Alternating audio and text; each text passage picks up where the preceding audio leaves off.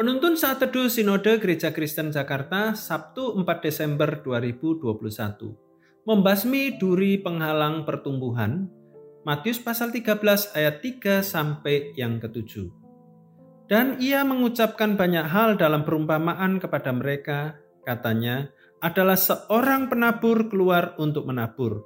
Pada waktu ia menabur, sebagian benih itu jatuh di pinggir jalan, lalu datanglah burung dan memakannya sampai habis. Sebagian jatuh di tanah yang berbatu-batu, yang tidak banyak tanahnya, lalu benih itu pun segera tumbuh karena tanahnya tipis.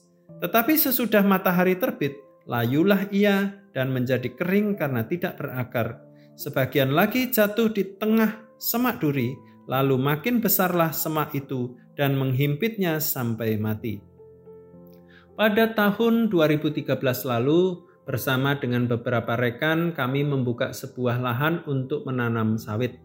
Dua bulan setelah itu, saya harus meninggalkan lahan tersebut karena pindah ke Pontianak untuk melanjutkan kuliah. Selang setahun, saya kembali memeriksa lahan tersebut.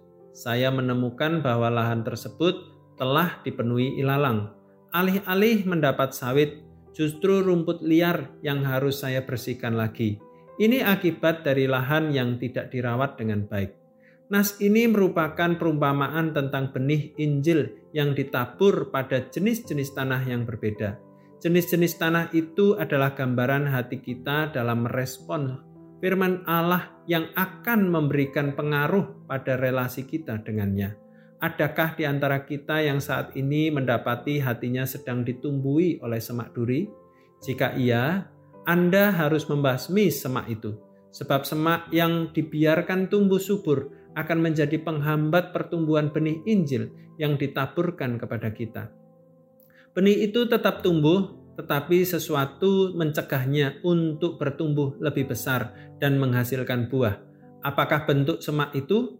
Bisa jadi adalah kesibukan yang merampas waktu kita dengan Tuhan, atau ketakutan dan kekhawatiran akan hari-hari depan yang membuat kita tidak dapat melihat kehendak Allah dalam hidup kita. Jika kita ingin agar kerohanian kita terus bertumbuh dan menghasilkan buah, maka milikilah inisiatif. Pertama, pahamilah apa saja yang masih menjadi penghambat kita. Renungkanlah mengapa kita tidak lagi dapat melihat kehendak Allah dalam hidup kita. Apakah yang menghalangi iman kita untuk menjadi lebih dewasa? Mengapa kita ragu-ragu dan menahan diri untuk menceritakan tentang Allah kepada orang lain? Semak-semak duri haruslah kita singkirkan dalam hidup kita. Kedua, luangkanlah waktu dengan Allah dan ambillah langkah untuk meningkatkan hubungan kita dengan saudara seiman. Ceritakanlah kasih Allah kepada mereka yang belum percaya. Tuhan akan mencabut semak duri yang masih tersisa. Bereskanlah semak di hati Anda supaya firman itu tumbuh dan berbuah. Tuhan Yesus memberkati kita semua.